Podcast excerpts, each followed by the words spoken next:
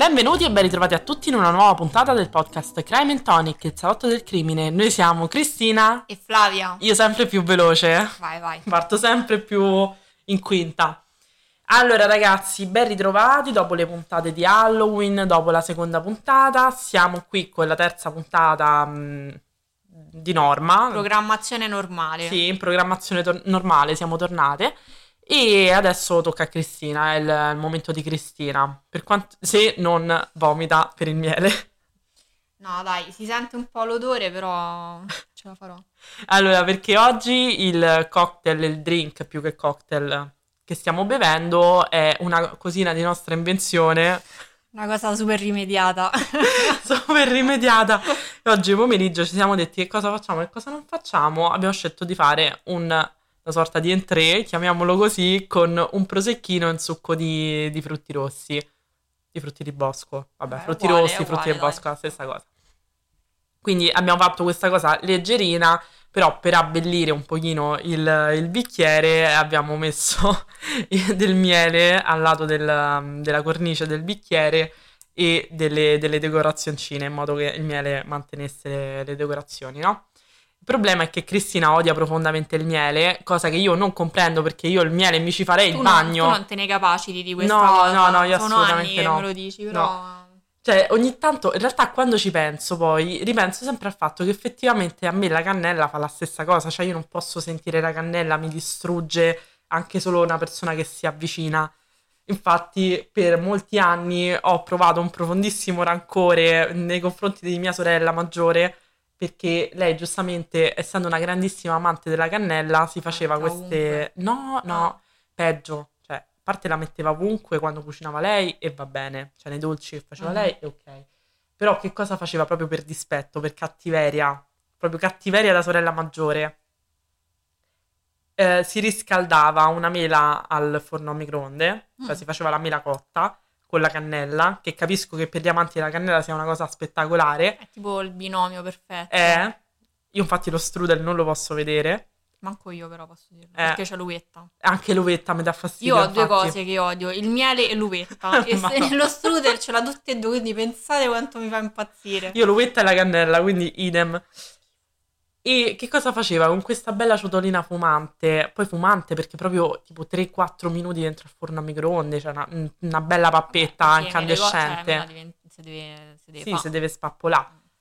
Entrava in camera mia, soffiava, soffiava su questa ciotolina in modo che entrasse tutto l'odore di cannella e poi se ne andava ridendo. Cioè tu pensa alla malvagità umana è Ma- infinita. Invece io da quando so che questa cosa che tu odi la cannella, c'è presente i profumatori quelli che si comprano per casa con i bastoncini? Sì, sono Quando sempre alla cannella quelli. Quando arriva il periodo di Natale, cioè escono solo, praticamente ci sono solo questi Sì. profumatori e quindi non sai più cosa comprare, però ogni volta li sto per prendere e poi dico, "Mm, però a Flavia non piacciono. Poi effettivamente pure a me sono quei, quegli odori che da un po' È troppo stufano. forte, stucchevole. Poi pensa quanto posso romperti le palle io se entro in casa tua e odora di cannella.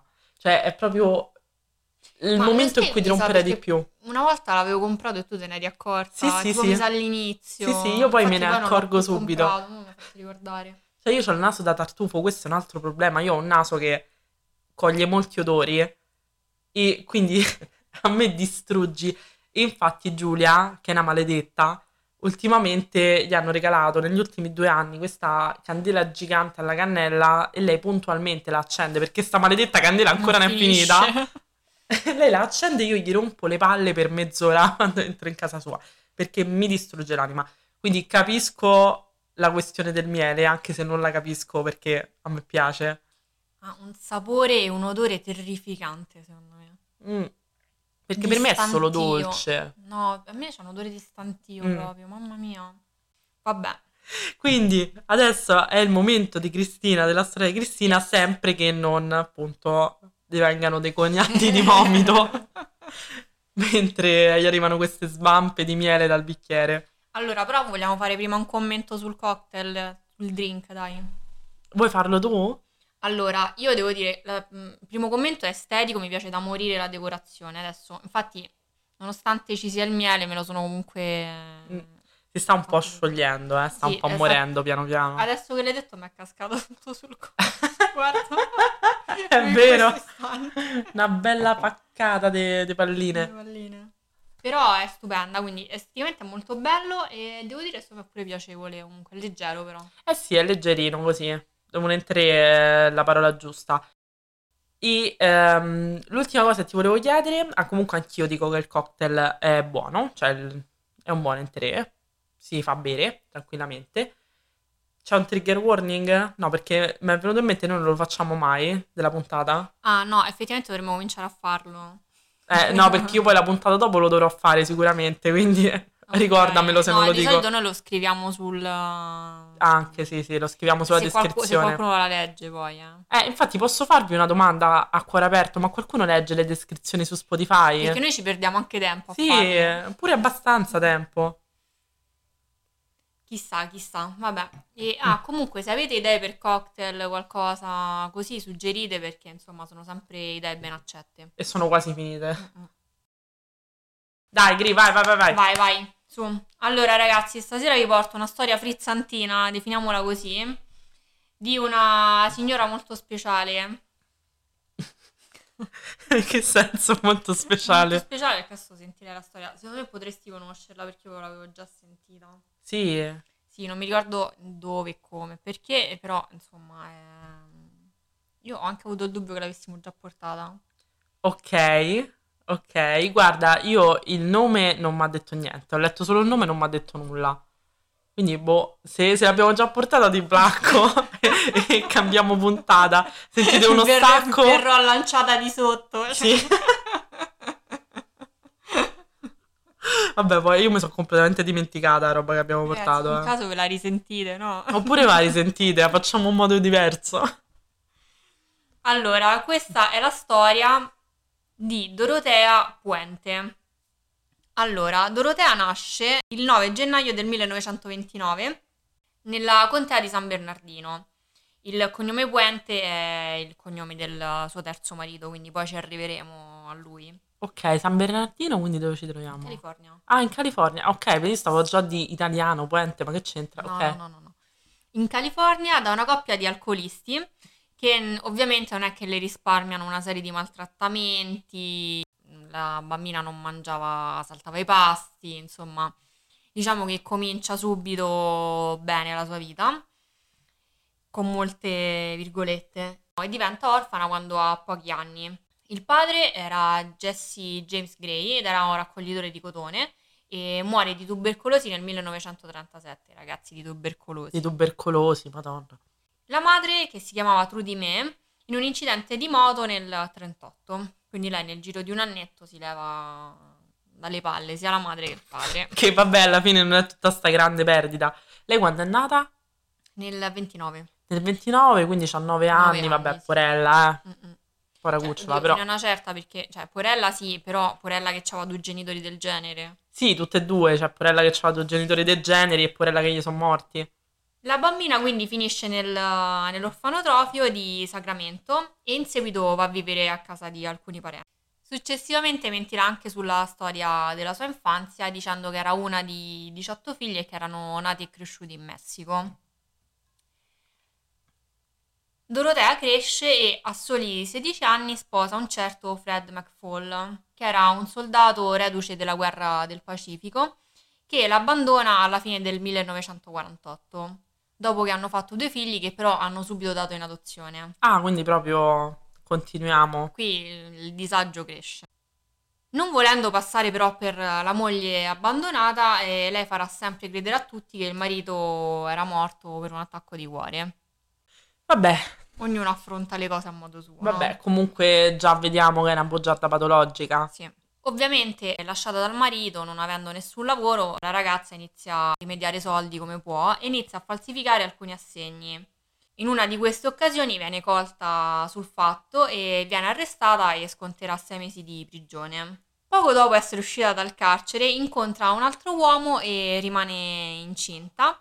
Dato che a malapena conosceva quest'uomo, decide comunque di dare in adozione anche questo bambino. E siamo a quota 3. Siamo nel 1952 e cosa succede? Dorotea si sposa un'altra volta. Con Puente? No, No, perché non si era terzo. sposata, ok. Il marito numero due è uno svedese di nome Axel Johansen, che era un tipo violento e non era interessato alla vita coniugale. Cosa fa a questo punto Dorotea? Ovviamente sta sempre senza una lira e quindi eh, decide di sbarcare il lunario diventando la tenutaria di un bordello, che all'epoca era un'attività illegale. La cosa le costerà altri tre mesi di carcere per prostituzione e poi ulteriori tre mesi di carcere per vagabondaggio. Però adoro che dal nulla lei pensa che cosa possiamo fare? Beh, apriamo un bordello. Cioè, una- comunque è imprenditrice. È una che si reinventa sempre. Eh, se ne inventa sempre. Insomma, date dei soldi a questa però. donna. Apritele una fabbrica o qualcosa. Una volta uscita dal carcere, cerca almeno nell'apparenza di insomma rimettersi mm, sulla retta via. Trova lavoro come aiuto infermiera in, un- in delle case private, in strutture per, per anziani e per senza tetto. Il matrimonio con questo Axel Johansen però dura anche parecchi anni perché dura 14 anni nonostante diciamo tutto. Ma secondo me 14 anni in cui non vivevano insieme, perché comunque lei è stata una vagabonda e l'hanno arrestata. È stata una prostituta e l'hanno arrestata. Insomma, quanto sono stati insieme questi due? molto poco credo. E si conclude con eh, il divorzio nel 1966. Non contenta di questi due divorzi, che cosa fa Dorotea? Si risposa nuovamente e questa volta la- il marito numero 3 è un certo eh, Roberto Puente, che ha 19 anni meno di lei e che non è, pure lui è un, è un fedifrago. Cioè, quindi si è fatta un toy boy Esatto. fedifrago. Lei cosa fa? Lo molla dopo due anni di nozze e eh, prende in gestione una pensione per indigenti e senza tetto che le vengono affidati dai servizi sociali. Ma questa, cioè, fa la commessa, la segretaria, la dipendente pubblica. No, No, No. niente, niente. ok. E stiamo quindi al terzo marito, che anche con lui è finita, è finita la relazione, divorziati, eccetera, eccetera. Nel 1976 si sposa con il suo quarto marito, che è Pedro Montalvo. Non ti aspettavi il quarto? Non lo me so. l'aspettavo il quarto. Eh, lo so, lo so. Sono confusa. Perché in realtà lei, non ti ho detto tutto, perché il suo, cioè, è conosciuta come Dorotea Puente Montalvo. Però poi ti facevo troppi spoiler, Ok. quindi ti ho, me- ti ho messo una parte del cognome. Ok. Si sposano nel 1976 e anche Pedro, come gli altri mariti, è uno scappato di casa, un alcolizzato.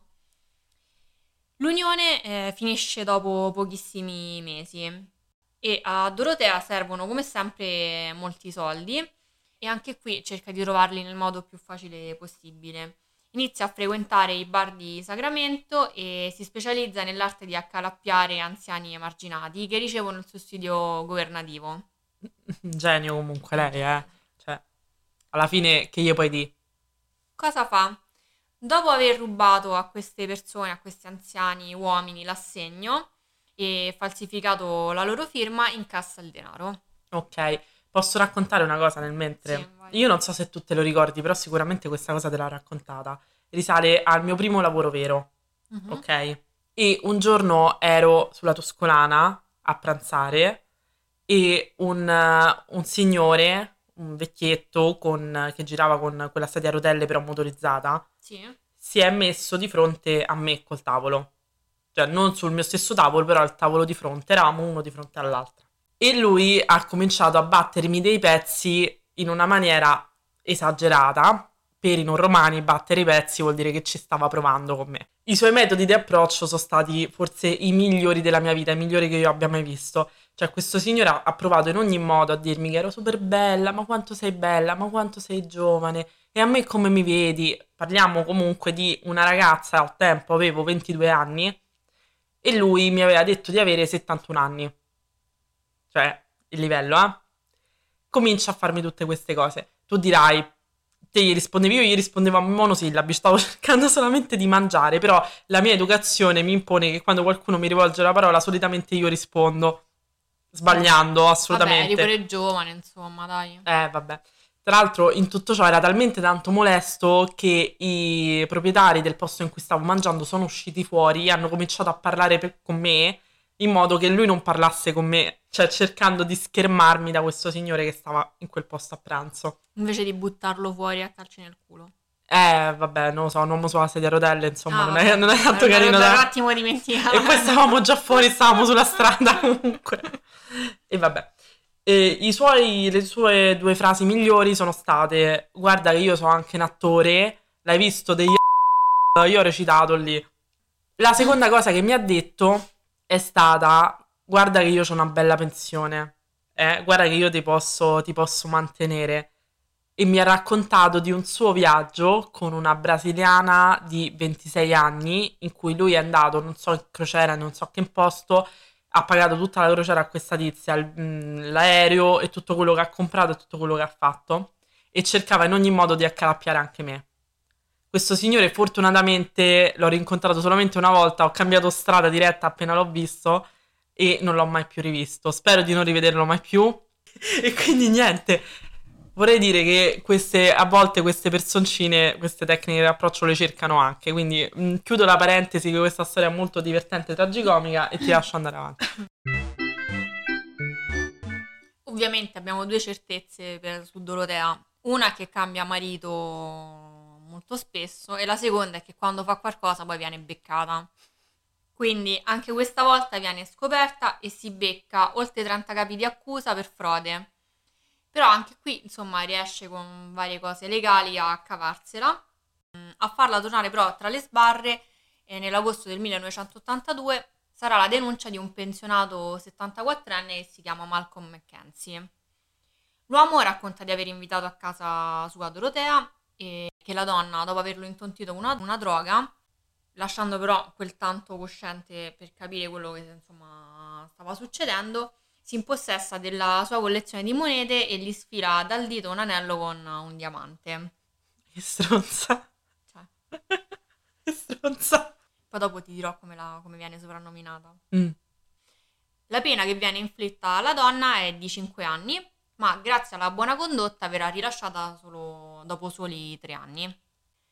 Cosa fa però Dorotea in questi tre anni? Non è che sta lì a aspettare, insomma, che passi il tempo. No, lei mentre è in carcere comincia una corrispondenza con un pensionato di 77 anni, Everson Gilmouth, che si innamora di lei pensando di essere corrisposto. A me questa cosa che in America tu puoi avere una corrispondenza con i carcerati mi distrugge, mi fa morire. C'è becco un sacco di video di TikTok di ragazzine che vanno sul sito scrivi a un carcerato e si scrivono e fanno cose. Cioè, non dico che sia sbagliato, eh, per carità, perché alla fine sono sempre persone, eh, dipende da che cosa hanno fatto, però è, è una cosa che, che non concepisco. Nel settembre 1985, quando Dorotea torna libera, Everson apre un conto cointestato con, con lei. Grazie a questo aiuto economico, Dorotea può realizzare un suo vecchio sogno, cioè acquistare una casa malandata con 16 stanze da letto, ristrutturarla, facendo ridipingere le pareti di celeste e trasformandola in una residenza per anziani bisognosi. Perché lei poi con gli anziani ci sa fare, c'ha ragazzi. feeling. C'ha feeling. Gilmouth va a vivere con, uh, con Dorotea e si aspetta, insomma, che si sposeranno. Non gli conviene, però ok. Potrebbe essere il quinto marito? E adesso facciamo un piccolo excursus. È il primo gennaio del 1986 e due pescatori trovano nelle acque di un fiumiciattolo una cassa di legno che assimile ad una bara, contenente un cadavere in uh, stato avanzato di decomposizione, che la polizia non uh, riuscirà mai a identificare. Il corpo in realtà lo sapete di chi è? Oddio, di chi è? Di Gilmouth. Ok. La sua identità si, si scoprirà solamente due anni dopo. Ai familiari dell'uomo, che erano preoccupati perché non avevano più sue notizie, non, lo sentivano da tempo, Dorotea aveva detto di stare tranquilli perché era semplicemente malato e lei lo stava curando nel modo migliore. Ovviamente la pensione di Gilmouth veniva in- incassata da, da Dorotea. La donna aveva incaricato il, il tuttofare che lavorava insomma nel- nella pensione, che si chiamava Ismael Florence, di costruire questa cassa, insomma, che poi è stata ritrovata nel, nel fiume, che, come aveva detto Dorotea, doveva servire a contenere quegli oggetti del- della casa. E quindi niente, lui non aveva mai sospettato nulla quando Dorotea gli aveva ordinato di, di buttarla nel, nel fiume. Eh no, eh beh, tanto è una cosa talmente tanto comune sbarazzarsi della Capito? spazzatura di casa buttandola nel Lei fiume. detto no, buttale perché sono tutte cianfrusaglie e basta, siamo pieni di sta roba, buttala nel fiume. E lui l'ha fatto. Dorotea è, una donna romana Sì, improvvisamente. sì, sì. Ovviamente, cioè, tutto ciò bisogna anche ricordare che ovviamente le persone che vivevano nella pensione di, di Dorotea erano, uno, persone anziane, due, erano persone malate, alcune erano vittime dell'alcol o comunque avevano una salute non stabile ed altre, insomma, la maggior parte so- soffriva anche di stati depressivi. Sai che mentre me lo raccontavi pensavo che in realtà non esistesse, cioè che questa casa lei l'avesse ristrutturata, ma in realtà non ci avesse mai fatto effettivamente questa casa di cura. Invece no, c'era, ok. C'era, c'era. Poi, cosa possiamo dire di Dorotea? Ovviamente i vicini, il, tutto il vicinato, aveva di lei un'ottima impressione perché vedevano sta signora ormai con i capelli bianchi di una certa età che curava questi malati, queste persone anziane. Poi Dorotea aveva anche l'abitudine di portare ai vicini torte, cose cucinare anche per loro, prepararli i manicaretti. ecco. Una nonnina a modo. Quindi c'era questa immagine così e poi c'erano però al contempo delle sparizioni. Queste sparizioni venivano giustificate da Dorotea come delle persone ingrate che ovviamente non, eh, non si rendevano conto di quello che lei stesse facendo per, per loro, che fosse una benefattrice. Se le chiamava ingrate. Ingrate, sì. Se stronze. Sti morti de fame. Quindi continuiamo con le altre sparizioni.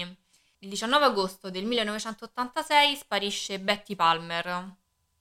Nel febbraio del 1987 è la volta di Leona Carpenter e nell'ottobre del 1987 Vera Martin.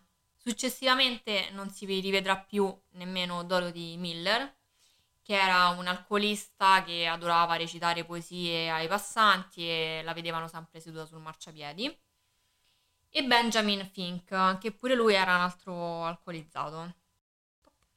Cosa succedeva a queste persone che entravano nella pensione di Dorotea?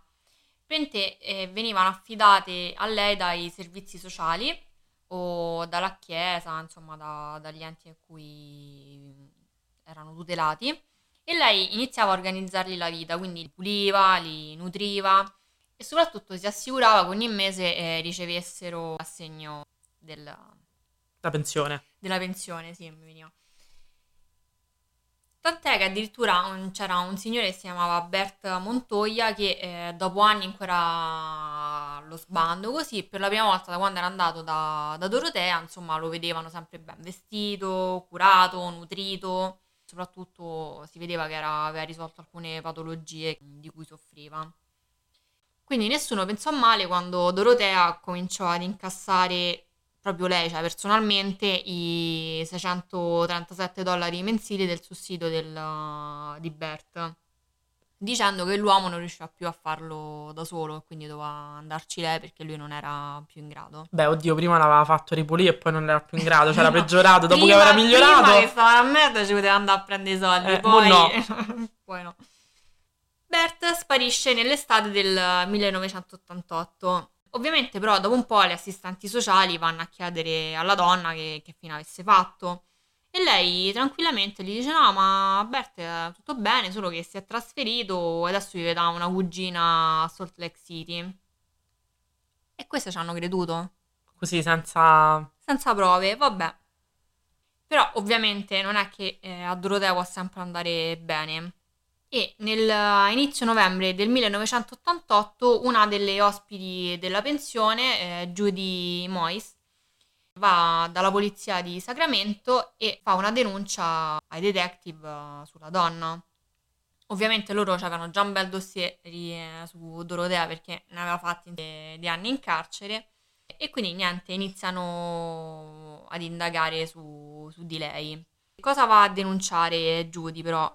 Praticamente lei non aveva mai creduto alla storia che Bert Montoya se ne fosse andato via e fosse andato a Salt Lake City dalla, dalla cugina. I detective riescono ad ottenere un mandato di perquisizione e irrompono nella vecchia casa dove, Dove sta? dove Dorotea aveva questa pensione e iniziano a scavare nel giardino e ritrovano sette corpi sotterrati. Ah, quindi non tutti nel fiume, nel lago. No, No. qualcuno pure nel giardino di casa. Fra questi corpi ritrovano quello di Bert Montoya, quello di Betty Palmer, quello di Leona Carpenter e quello di Vera Martin. Questi corpi vengono anche analizzati e nei resti vengono rilevati grandi quantità di flurazepam e dalman, che sono degli psicofarmaci e che erano, si trovavano all'interno della, della casa custoditi nell'armadietto del, del bagno di Dorotea. Mentre gli agenti stanno scavando, Dorotea però riesce a scappare. Se la svigna e eh, non so con quale scusa riesce ad andare a prendersi un caffè. In che senso? Io, guarda, questa cosa non l'ho capita, sinceramente, sono un po' perplessa. Però, vabbè, stiamo in America, negli Stati Uniti, non, non ci facciamo troppe domande No, su- vabbè. sulla polizia. Può succedere qualunque cosa. Esatto. Dorotea diventa una fuggitiva, è ricercata sia dalla polizia che dall'FBI e lei si rifugia nel centro di Los Angeles, dove va in una specie di stazione dove ci sono vagabondi senza tetto. Anche qui questi sono ovviamente delle povere persone che riescono a sopravvivere con uh, un uh, minimo sussidio statale e dormono in alberghetti di bassa leva. Dorotea che cosa fa? Affitta una stanza in uno di questi, di questi alberghi e inizia a rimorchiare un po' di anziani nei bar. Ok. Cosa succede però? Uno di questi anziani, un certo Charles Wilgus, la riconosce perché praticamente lei era ricercata, quindi avevano mes- mandato anche le foto in televisione. La riconosce e chiama subito gli agenti della polizia e una troupe televisiva. Dorotea viene arrestata il 17 novembre del 1988, quindi la sua carriera da serial killer eh, finisce qui.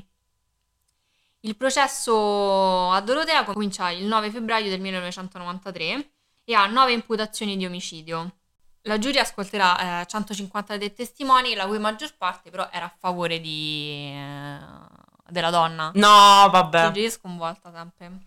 Lei continuerà sempre a proclamarsi innocente e, e dice che i suoi pensionati sono deceduti per cause naturali e lei li ha solamente seppelliti perché aveva paura che qualcuno andasse lì e potesse accusare lei di averli uccisi. E quindi per paura di questa cosa li aveva seppelliti nel giardino. Adesso questa cosa ti farà ancora più ridere perché i giurati impiegarono settimane per giungere a un verdetto perché erano confusi dalla complessità etica del caso. Eh, immagino perché poi magari l'avranno posto o su una questione di eutanasia o su una questione di occultamento di cadavere e basta, cioè magari gli hanno pure creduto. Sì. E quindi ci mettono ben un mese a emettere un verdetto e il 26 agosto viene riconosciuta colpevole e condannata a passare in carcere il resto della sua vita. Che sarà? Di quanto? Era già, era già bella andata. Adesso ti dico. Praticamente alla fine prende eh, l'ergastolo per eh, tre omicidi, che sono quello di Leona Carpenter, Dori- Dorothy Miller e Benjamin Fink. Sono questi quelli che vengono riconosciuti effettivamente come omicidi.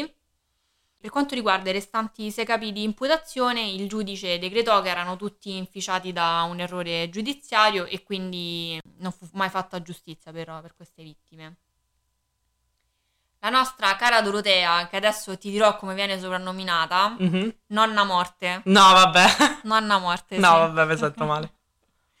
Muore di morte naturale il 27 marzo del 2011 nel carcere femminile di Chowchilla Questi nomi delle città americane. a San Francisco alla veneranda età di 82 anni. Vabbè, qui- però comunque un po' di carcere se l'è fatto.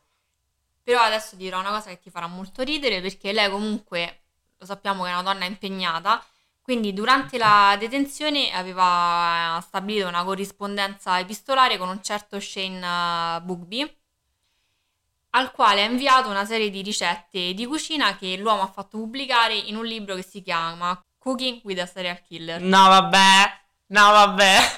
Io, cioè, dobbiamo trovare questo libro. No, assolutamente. e poi, tra l'altro, mentre, mentre lo iniziavi a dire, prima delle ricette, stavo già là che facevo, ecco, alla, questa pensa di uscire, e ecco, ne ha preso un altro. un altro vecchietto, ha 80 anni, no? No, hai finito? È finito. Ok, allora. Allora, ho tante cose da dire. Vai. ho tante cose Intanto da dire. mi- Allora, intanto si disseta. Allora, una cosa che, che non capisco, cioè un- una parte la capisco, nel senso lei aveva questa casa di cura e c'erano anche dei vagabondi, quindi magari le persone che sono sparite erano più vagabondi che anziani che venivano dati alle sue cure e quindi lei pensava, vabbè, dai, chi li può cercare? Chi li cerca, sì, sicuramente Mm. questo era un punto del... Poi sicuramente pure il compagno, l'ultimo compagno che ha avuto che hanno ritrovato dentro la cassa, magari pure quello era un uomo solo e quindi chi lo va a cercare? Sicuramente. Però c'è la gente che gli ha creduto. Cioè, ma com'è possibile che gli credi? Ma scusami, eh. Nel senso, quando trovi sette cadaveri dentro al giardino, scompaiono un botto di persone, ma lei i soldi con la della pensione che ci ha fatto? Coi soldi di questi che gli prendeva? Si teneva lei. Si teneva lei, ecco, dico, dopo un tot di anni che fai sta cosa, no? Che c'hai, immagino, comunque abbiamo fatto un bel po' di nomi, quindi c'hai una sorta di pensioncina con almeno una decina di persone prima che spariscano, poi le Lei rimpiazzino. aveva poi 16 stanze, quindi sono 7 persone morte, quindi la metà erano occupate, credo, non, non so se poi c'era un ricircolo di anziani. Vabbè, magari c'era un ricircolo, capito?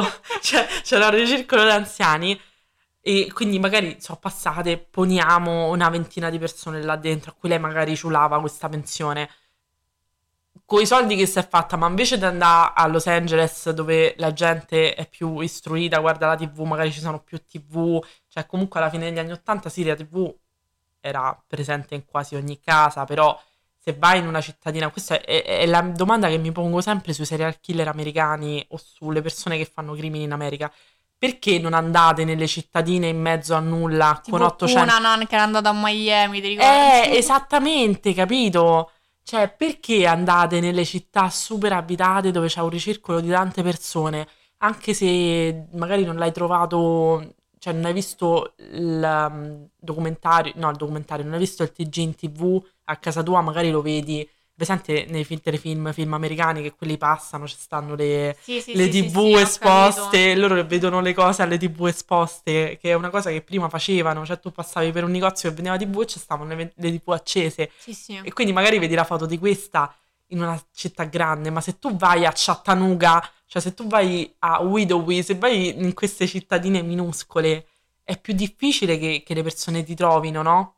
Ciucilla.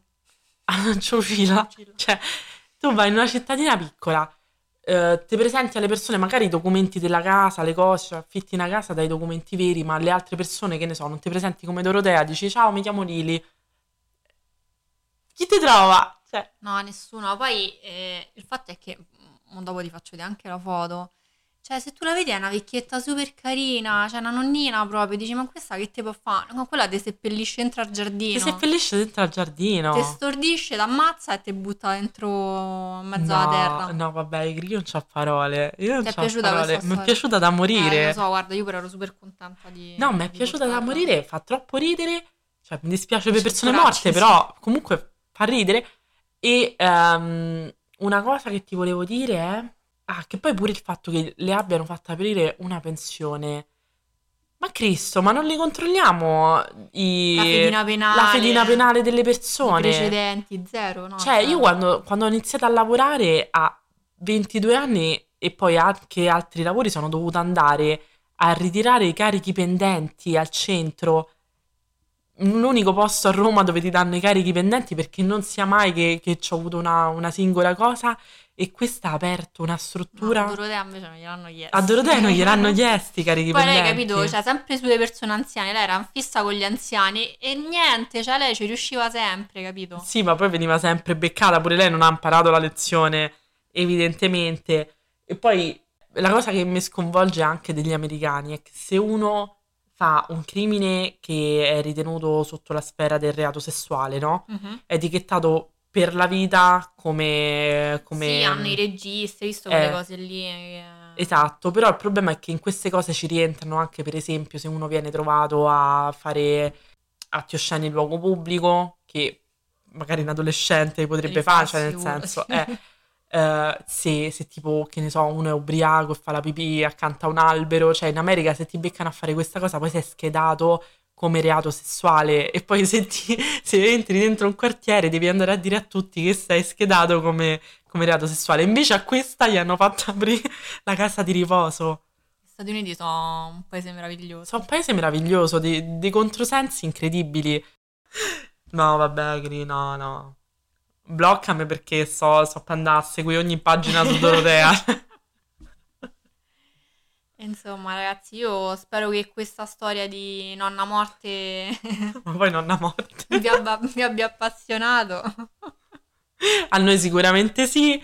Fateci sapere che ne pensate e se voi andreste mai a fare un soggiorno a casa di Dorotea, Al B&B di Dorotea. al B&B o all'alberghetto di, di Dorotea. E vi rimandiamo sempre alla pagina Instagram. Abbiamo ricontinuato, abbiamo continuato a fare, a fare i post. Finalmente siamo quasi, siamo quasi in pari. Quasi Forse quando pari, dai. uscirà questa, dai. Dai, dai, ci mettiamocelo come obiettivo quando pensiamo esce positivo, questa. sì, pensiamo positivo. E vi ringraziamo per l'ascolto e vi rimandiamo alla prossima puntata. Ciao. Baci stellari!